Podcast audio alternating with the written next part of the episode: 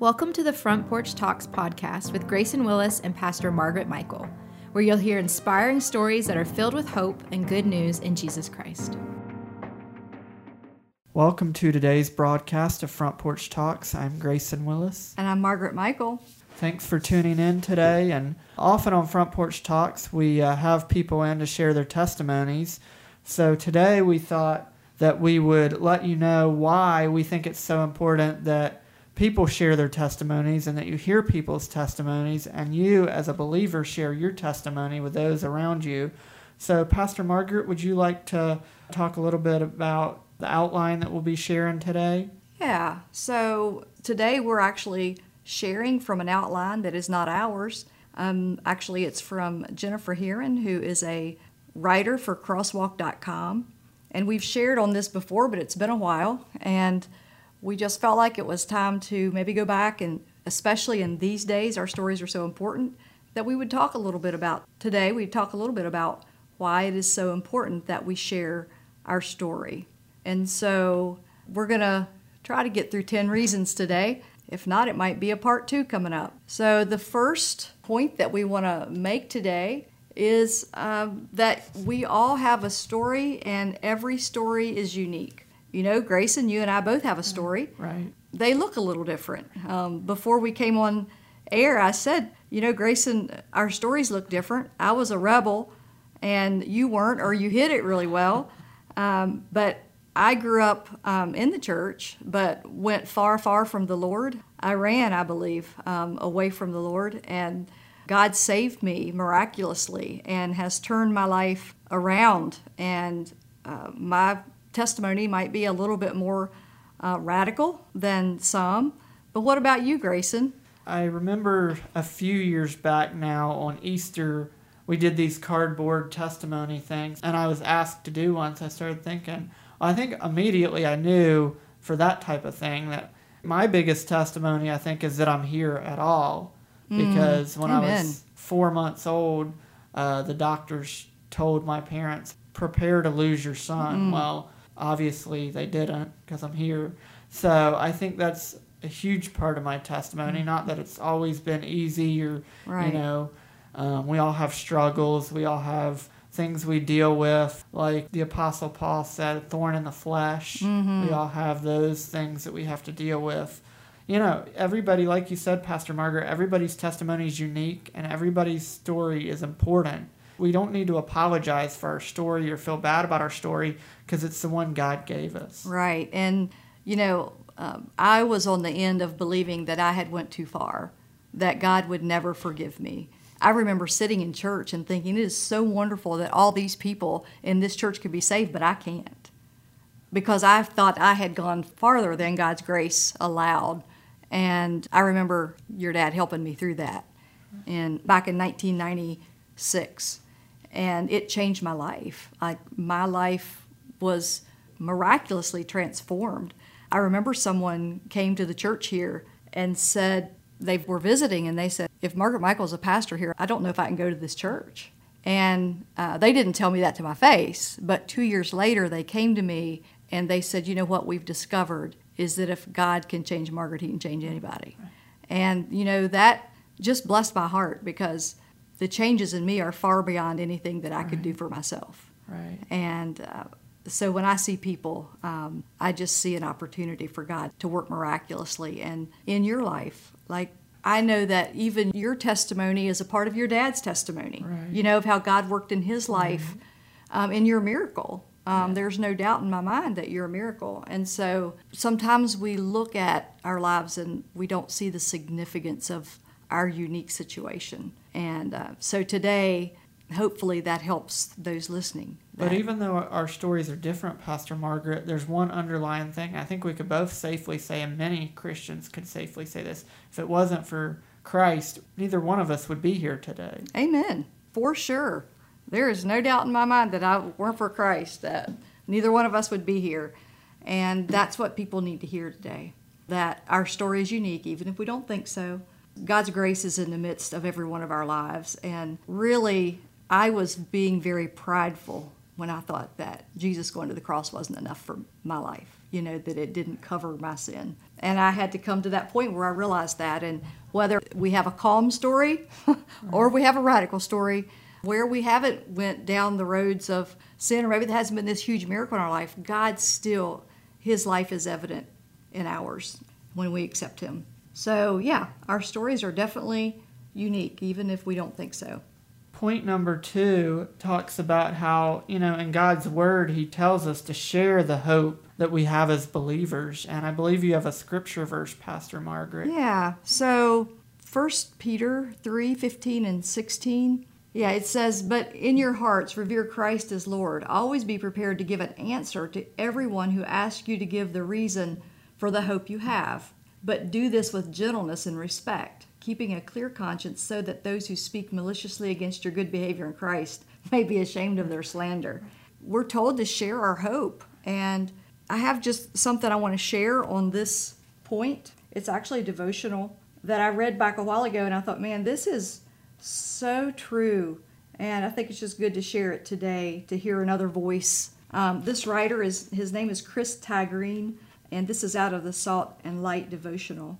It says Peter wrote to Christians in the first century who were experiencing a local wave of persecution. The fact that he urged his readers to avoid persecution by doing good suggests that some of them may have been causing unnecessary trouble. But he assured the believers who were making positive contributions to society and still suffering that they would be rewarded. God does not let the sacrifices of his people go to waste in his kingdom. In the midst of this encouragement to avoid trouble, but to suffer well, when trouble is unavoidable, Peter made a remarkable statement. He urges his readers to be ready to answer whenever someone asks why they have such hope. The clear implications of this statement and that hope is visible in those who believe, and when having such an attitude doesn't seem to fit the circumstances, it is worth asking about. In other words, he expected his readers to be noticeably hopeful in the face of adversity and for others to be baffled by what they saw. Wow, what a word for today. That way, whenever the current curious situation provoked a conversation, Christians should be able to explain where their lives were truly anchored.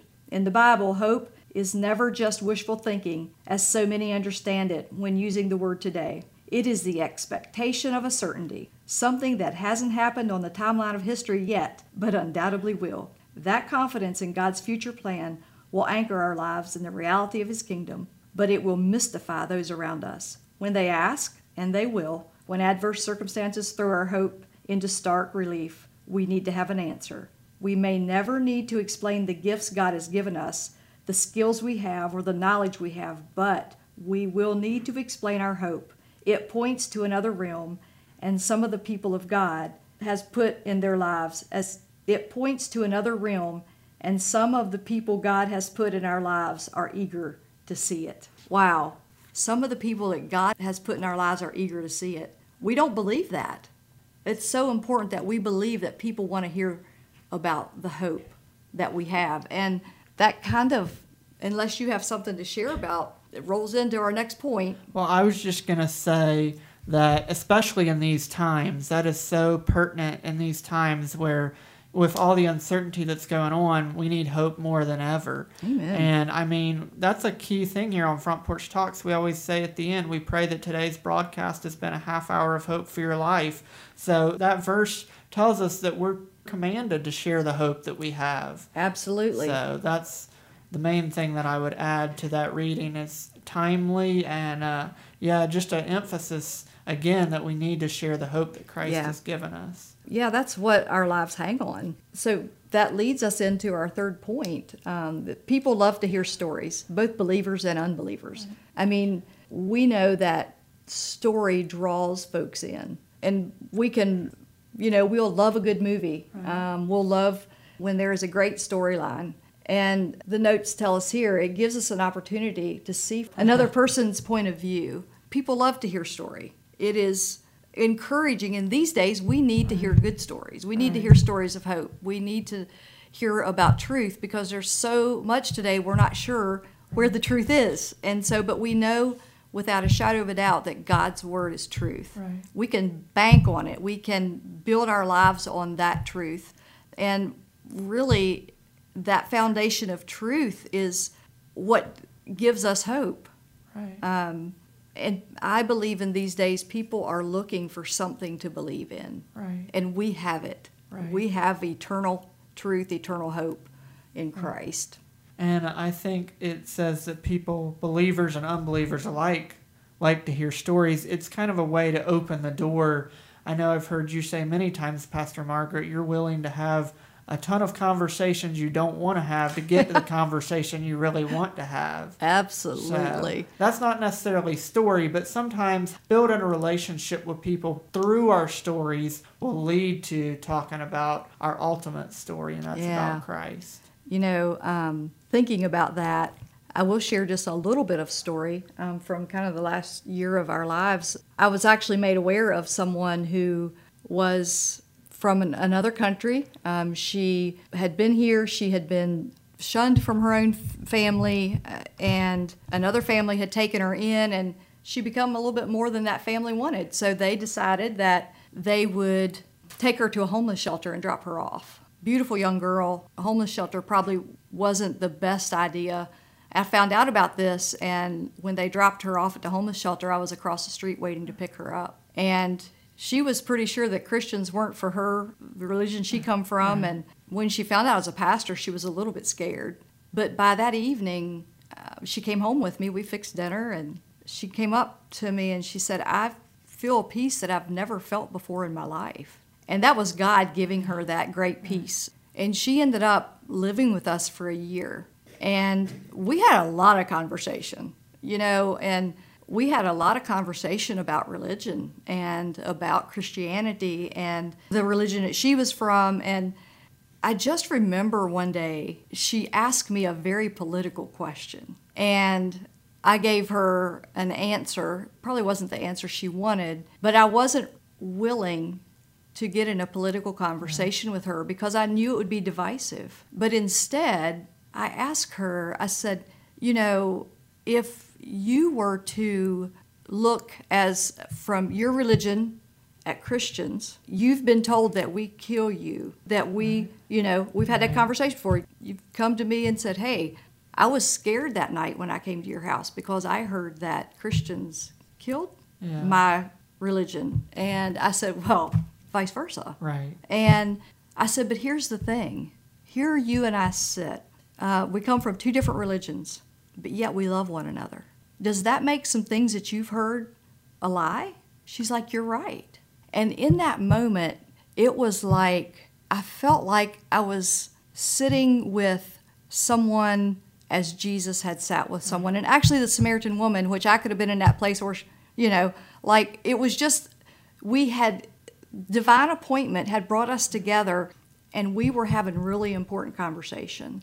The end of the story, God is working on her, he's still working on me. She got her own place, she got a driver's license, she did all the things. She actually became a believer and has been baptized. And it come from just being able and willing to step into her world and asking her to step into ours. It's not that hard. It wasn't always easy, but I had to step way out of my comfort zone and tell her we were going to invest not just in hearing her story, but invest in her life. And man, I hope that in me just sharing that, we can realize that we have divine opportunities all the time to share the hope we have. And we may have to, like you said, and back to the point, we may have to listen to some things, have some conversations that we're really not prepared for. I wasn't prepared for those conversations. She found out while we were in the car that I was a pastor, and she freaked out. But God is in the details, and we must, in these days, be willing to step out of our comfort zone to share not just with unbelievers, but with believers. In these days, we as believers need to be encouraged by one another's stories. Yes, Pastor Margaret. And uh, just quickly as you were talking, I uh, remember a situation where me and Dad and a couple other guys had a meal at the table of a guy of a different religion than mm-hmm. us. And that same as you were talking about with this girl, you know, that would be against our culture and their culture mm-hmm. because sharing a meal is a big deal, especially Yeah. in their culture. Mm-hmm. But uh, what we've been talking about rolls right into number four, where it says it removes fear and gives courage. You were talking about the girl that stayed with you having fear. And I don't know if you had fear or not. You can speak to that, but I'm sure that as you guys shared with each other, it certainly removed fear and gave courage. Certainly did. And yes, um, I believe anytime that we step into enemy territory, there's some fear. And I put myself and my family really in danger when we said yes to that call, but we couldn't not. Um, we had said, well, you can stay for a week and you can find a place. And Steve and I talked and we said, man, God's doing something here, and we need to help her and get her to a place that she is more stable. And so, yeah, it removes fear. You know, it, it's a miracle, really. Her life is a miracle. God moved miraculously. He spoke to her, and one morning I was dropping her off at work, and she said, uh, Margaret, I had a dream. I said, You did? What was it? And she said, I dreamed that all of my teeth fell out, but when they fell out, there were new ones already there. And I was like, Wow, that's amazing. That dream came from the Lord. Like, that is a picture of the old being taken away, and there's new. That the new has come. And I said, God has given you something new to chew on. He's given you His word. And she just sat there like totally blown away. But God did things like that throughout to where, even in the midst of fear, we knew that we needed to keep moving ahead. And it encouraged both of us that day. So, yes, definitely it removes fear and gives courage. Number five is unbelievers will have a hard time disputing what you say is your story. That is so true. I was talking to someone the other day, and we were talking about a, a really a hot um, topic in today's world and with this election coming up and they said you know when you put faith into the conversation we lose that battle and that's why we put faith into the conversation because when you put faith in it and she said when we debate that topic we're not allowed to put faith in it because we'll lose the battle Right. we need to hear that. Right. We need to hear that people that don't have faith know when faith comes into it because that was from an unbeliever. Right. And uh, one thing that I had a thought on this point is even though they might dispute some of the things of the Bible and things like that, and they might even dispute what we say and what we tell on our story, but as we live the life and live the example, Dad always said, Let my life be my argument. Well, not so much my argument, but my testimony. My life will become my testimony. They won't be able to deny what's happening in our life, what they can see happening in our life. Right. Our life becomes their hope. Right. Um, and we don't even know it a lot of times because God uses it. And it kind of leads into the next. Right. Um, it creates transparency within the church. Number six. Man, this is something that we really could take a whole half an hour, couldn't we? Right. Yeah. um, in these days, this is it is so important that we are sharing among believers that we're honest with where we are. And what I have witnessed recently is the enemy is trying to through all of this that we're going through right now in our world, the enemy really is the one. He's the enemy. Right. Uh, we need to name the enemy. It's the devil. He's using a lot of this isolation to bring doubt into our minds, to take us to old thought patterns, to make us believe that maybe we don't have the identity that we um, thought we had. I was talking to someone recently, and they're like, you know, I've just noticed that people aren't calling me. I've called them, and I don't get a return phone call. And her thought was, what have I done? She didn't know of anything she had done.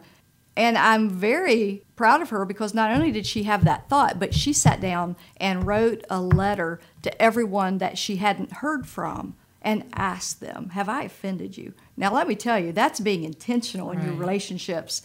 And actually, while she was telling me that, the person that she had written one of the letters to called her back. But we must have transparency within the church because when we allow the enemy to make us start having these thoughts that are not from God, they're condemning thoughts.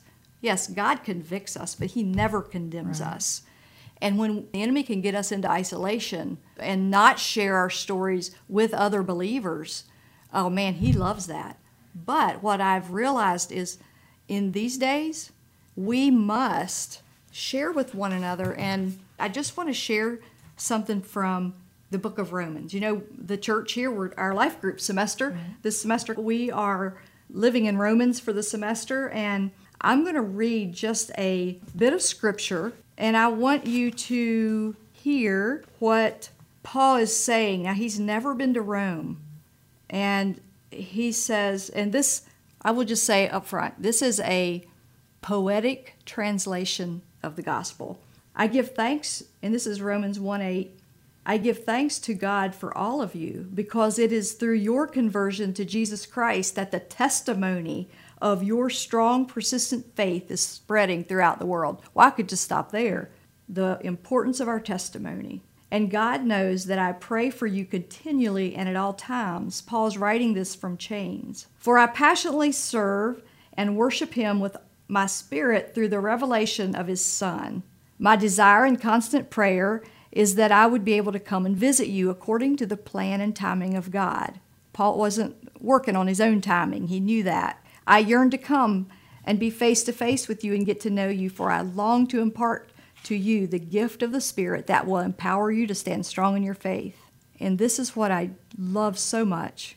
Now, this means that when we come together and are side by side, something wonderful will be released. We can expect to be co encouraged and co comforted by each other's faith. We must come together with other believers because when we don't, we begin to have a lot of thoughts, a lot of negative that comes into our minds. It happens to me. And I just I want to read one more verse 13 because I think this is where we fall short as believers sometimes. So my dear brothers and sisters, please don't interpret my failure to visit you as indifference because so many times I've intended to come but have not been released to do so up till now. Right. What a word for us as believers today that we can't give up on people just because we haven't heard from them or they haven't showed up on our doorstep. Right. We are called to be co encouragers in the body of Christ. We don't know what's going on in other people's no. lives. We don't know the reason, and God doesn't want us to give up. Amen creating transparency in the church, that leads into point number seven, mm. I believe, about becoming a resource for others. By being transparent for others and sharing our struggles and sharing our past, they might be going through something now that we went through in the past that we can help them get through.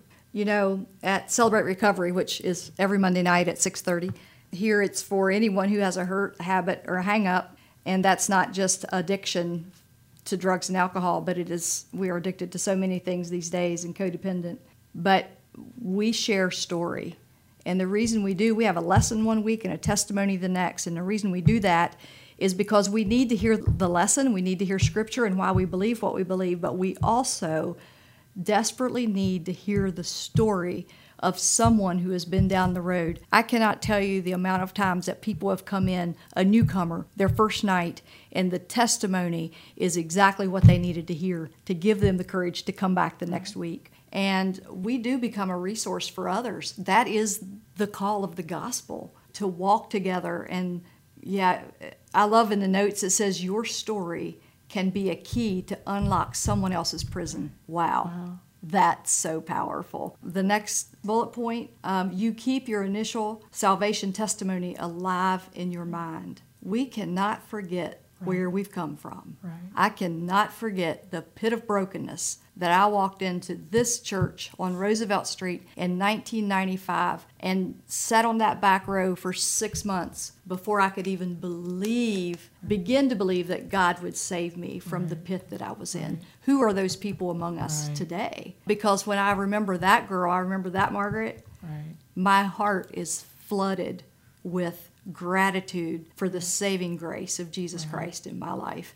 And it helps me to see that not the person in front of me, what all is wrong with them, but I see what all could be right with them if they can come to a believing faith in Jesus Christ and how I live my life around people will have a lot to do with them coming to faith. And that is that is something that we're all work in progress. We don't do it right all the time. We make mistakes but being uh, willing to to admit that and to be honest and transparent as we walk remembering that um, we once were lost as well. Right. And by remembering our initial, you know, when we initially came to Christ, it keeps our passion for lost people Yeah, alive. absolutely. And we don't need to lose that as Christians. We need to always have a passion for being a witness and to be an example to lead others to Christ. Mm. And the next bullet point says that we deliver more testimonies as God continues to work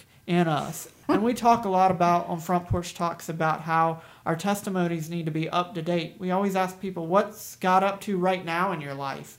We want to let people know that the gospel's still the good news. Amen. You know, I laugh when I read that because, man, He is still doing the work in us. And when the hard stuff comes at us, it is another opportunity for us to become more like Christ or not. You know, we have a free will. And I, I just have to say that someone had asked us to open our home to another young woman back last summer. And she said um, to the person that had told her, and she met with me, and she went back to the person that, you know, had brought us together and said, you know, she's a pastor. That's way too religious for me. No, I don't want to move in with her. But she's the one that took me to the homeless shelter to meet her friend. And they both came to Christ. They were both baptized on the same day. And these are the stories that we don't hear by the baptismal tank, you know, but that is the work that he's doing. Like, there is so much that he still has to do in me because that wasn't all easy and I didn't do it all right. But God has continued to give me an up to date testimony. And through this, he showed me some things in my own life that needed changing as I continued to have people in our home. And sometimes we're a little selfish, you know, when you're in your own home. And um, I felt the conviction. Uh, so, yeah, I'm just so grateful um, that God does continue to work in us, that we don't arrive as a believer when we say yes to Jesus, but it is a daily trusting in the Lord. His mercies are new every day in Lamentations Amen. 3. And the final point that we have is that it glorifies God. Our story is not about us, it's about Him. It's when He entered our story. That's when our testimony really begins. Yeah, and, and you know, really does it glorifies God. And you know, I can look back before I was a believer and see where His hand was on my life, and that is important when we are talking with unbelievers. And we must always give the glory to God. This isn't about us. This is about a kingdom that is not of this world. And recently, someone said this to me, and I can't really get over it. Um, we know that God is the Lord of the harvest. We know Jesus is the Lord of the harvest. We know that. However, He has brought us in and saved us, not just to save us, Right. but He calls us to become ministers of reconciliation, and He co ministers with us. And he partners with us and fills us with his spirit so that we can be ministers of reconciliation. And someone made this comment recently that our job on earth is to populate heaven.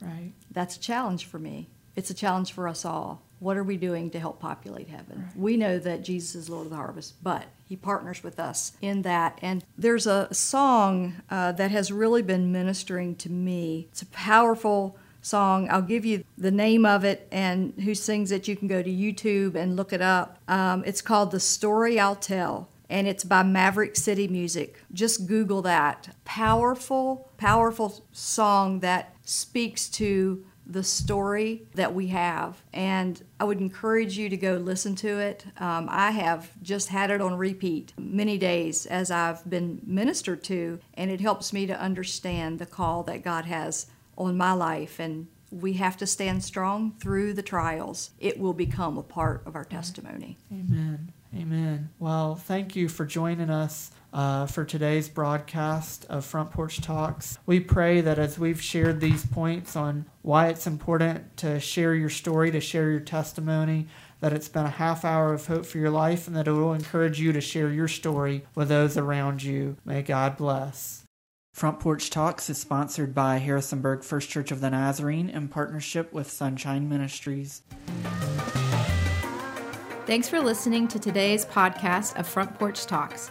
If you enjoyed the podcast, please subscribe for updates and the latest episodes.